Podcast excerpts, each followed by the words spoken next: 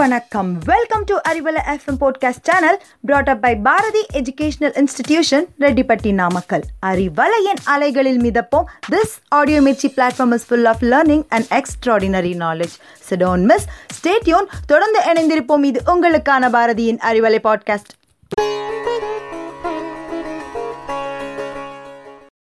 எல்லாருக்கும் இனிய வணக்கம். இது நம்ம அறிவலை பாட்காஸ்ட் நான் உங்கள் தமிழ் ஜெகதீசன். நாளும் ஒரு நாயன்மார் வரிசையில் இன்றைக்கி நம்ம களரிற்றறிவார் நாயனாருடைய வரலாறை தெரிஞ்சுக்கலாம்.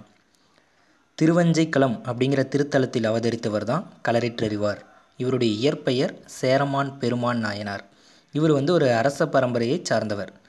இவருக்கு அரச வாழ்க்கையில் பெரிதும் விருப்பம் இல்லை திருவஞ்சைக்களத்து இறைவன் மேலே தீராத பக்தி கொண்டவராக இருக்கார். வளர்ந்ததுக்கு அப்புறமா குழந்தை பருவத்திலேருந்தே ரொம்ப பக்தியோடு இருக்கார். வளர்ந்ததுக்கு அப்புறமா அந்த திருவஞ்சை களத்து இறைவன் இருக்கக்கூடிய ஆலயத்தை சுத்தம் செய்வது மலர்களை பறிச்சுட்டு வந்து மாலையாக தொடுத்து இறைவனுக்கு அணிவிப்பது இது மாதிரியான திருத்தொண்டு நிறையா செஞ்சுட்டு வர்றார். அப்போது அந்த ஊரை ஆட்சி செஞ்சுட்டு இருந்த செங்கோர்புரையன் அப்படிங்கிற மன்னன் வந்து இறந்து விடுறார். அவர் இறந்த உடனே அடுத்ததாக ஆட்சி செய்கிறதுக்கு உரியவர் யார் அப்படின்னா சேரமான் பெருமான் நாயனார் தான். அவர் தான் அடுத்தது ஆட்சி செய்யணும் அப்படின்னு அமைச்சர்கள்லாம் முடிவு பண்ணி அவரை பார்க்கறதுக்காக கோயிலுக்கு வராங்க. இவர் வந்து அந்த நேரத்தில் மலர்களை வச்சு மாலையாக தொடுத்துக்கிட்டு இருக்காரு அமைச்சர்கள் வந்து கேட்டுக்கிறாங்க இந்த மாதிரி செங்கோர் புறையின் மன்னன் இறந்துட்டாரு.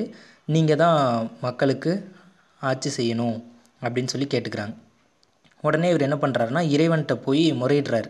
என்ன அப்படின்னா அரச பதவி வந்து என்னோடய சிவத்தொண்டுக்கு இடையூறாக இருக்கும் அப்படின்னு சொல்லி இறைவன்கிட்ட முறையிடுறாரு.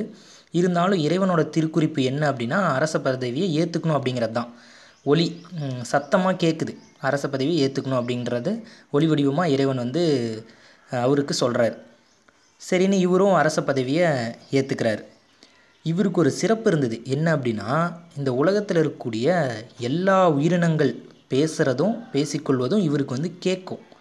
இந்த ஆற்றல் வந்து இறைவனுடைய அருளால் இவருக்கு இருந்தது.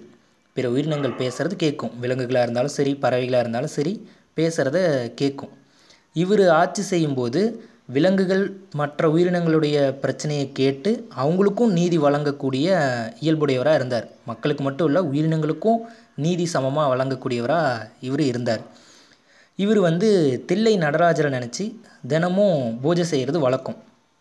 அப்படி பூஜை செஞ்சு முடிக்கும்போது நடராஜருடைய சிலம்பொலி கேட்கும் தினமும் பூஜை செஞ்சு முடித்த உடனே சிலம்பொலி கேட்கும் பூஜையோட முடிவில். ஒரு நாள் இவர் பூஜை செஞ்சிகிட்ருக்காரு பூஜை செஞ்சு முடித்த உடனே சிலம்பொலி கேட்கல உடனே என்ன பண்ணுறாருன்னா நம்ம ஏதோ தப்பு செஞ்சிட்டோம் பாவம் செஞ்சிட்டோம். அதனால தான் நமக்கு வந்து சிலம்பொலி கேட்கல இனி நம்ம உயிரோடு இருக்கக்கூடாது அப்படின்னு தன்னோட உடைவாளை எடுத்து மார்பிலேயே குத்திக்க போகிறாரு அப்போ திடீர்னு சிலம்பொலி கேட்குது உடனே அந்த கத்தியை கீழே போட்டு வணங்குறாரு. முன்பு கேளாமைக்கு காரணம் என்ன? அப்படின்னு கேட்குறாரு இறைவன்கிட்ட முன்னாடி கேட்கல இல்லையா? சத்தம் கேட்கல இல்லையா? அதுக்கு என்ன காரணம்? அப்போ இறைவன் வந்து மறுபடியும் ஒளி வடிவமாக சத்தமாக சொல்கிறாரு என்ன அப்படின்னா சுந்தரருடைய பதிகத்தில் நான் வந்து மயங்கி நின்றுட்டேன் அதனால் சற்று காலதாமதம் ஆகிருச்சு அப்படின்னு இறைவர் சொல்கிறார் உடனே இவர் என்ன பண்ணுறாருன்னா திருவாரூர் கிளம்புறார் சுந்தரரை பார்க்கறதுக்காக. யாருன்னு தெரிஞ்சுக்கணும் இல்லையா? அதனால் உடனே பார்க்கறதுக்காக போகிறாரு அங்கே போன உடனே சுந்தரரை பார்த்துட்டு மதுரையில் இருக்கக்கூடிய சொக்கநாதரை பார்க்குறதுக்காக இவங்க ரெண்டு பேரும் வராங்க. அப்படி வரும்போது மங்கையர்க்கரசியுடைய பாண்டிய மன்னன் மங்கையர்க்கரசியருடைய தந்தை சோழ மன்னனும் பாண்டிய மன்னனும் சேரமான் பெருமான் நாயனாரும் மூவேந்தர்களும் ஒன்று சேர மதுரை சொக்கநாதரை வணங்குறாங்க. அதுக்கப்புறம் சுந்தரரை கூட்டிட்டு திருவஞ்சைக்களத்துக்கு வந்துடுறாரு சேரமான் பெருமான். அங்கே வந்ததுக்கப்புறம் திருவஞ்சைக்களம் இறைவனை வணங்குறாங்க. வணங்கினதுக்கப்புறமா சுந்தரர் திருவாரூர் கிளம்பி போகிறார் அங்கே போனதுக்கப்புறமா அவர் வந்து உலக வாழ்வை முடிச்சுக்கிட்டு கைலாயம் போகணும் அப்படின்னு நினச்சி பதிகம் பாடுறாரு. வானத்திலிருந்து தேவர்கள் வராங்க. வந்து யானையில் சுந்தரரை அமர வச்சு கூட்டிகிட்டு போகிறாங்க அப்படி போகும்போது யானை வந்து மேலே போகுது. மேலே பறந்து போயிட்டுருக்கும்போது அப்போ யோசிக்கிறார் சேரமான் பெருமான் நாயனார் இல்லையே கூட அப்படின்னு சொல்லி யோசிக்கிறாரு. அந்த திருக்குறிப்பும் இவருக்கு தோணுது. யாருக்குன்னா நம்ம சேரமான் பெருமான் நாயனருக்கு தோணுது. சுந்தரர் வந்து இந்த நேரம் நம்மளை நினைக்கிறாரு அப்படின்ற உள்ளுணர்வு அவருக்கு தோன்றுது. உடனே என்ன பண்ணுறாருன்னா குதிரையோட காதில் ஓம் நமச்சிவாய ஓம் நமச்சிவாய ஓம் நமச்சிவாய அப்படிங்கிற மந்திரத்தை ஒரு ஐந்து முறை சொல்கிறாரு சொன்ன உடனே அந்த குதிரை பறக்க ஆரம்பிச்சிருச்சு. வானத்தை நோக்கி பறக்க ஆரம்பிச்சிருச்சு. அப்படி போகும்போது சுந்தரரை பார்த்துட்டாங்க. பார்த்த உடனே கைலாயத்துக்கு சுந்தரரும் களரிட்டு அறிவார். நம்ம சேரமான் பெருமான் நாயனார். அங்கே போகிறாங்க போனதுக்கப்புறமா கைலாயத்தில் இருக்கக்கூடிய இறைவனை பார்த்து இவங்க ரெண்டு பேரும் சேர்ந்து திருப்பதிகம் பாடுறாங்க.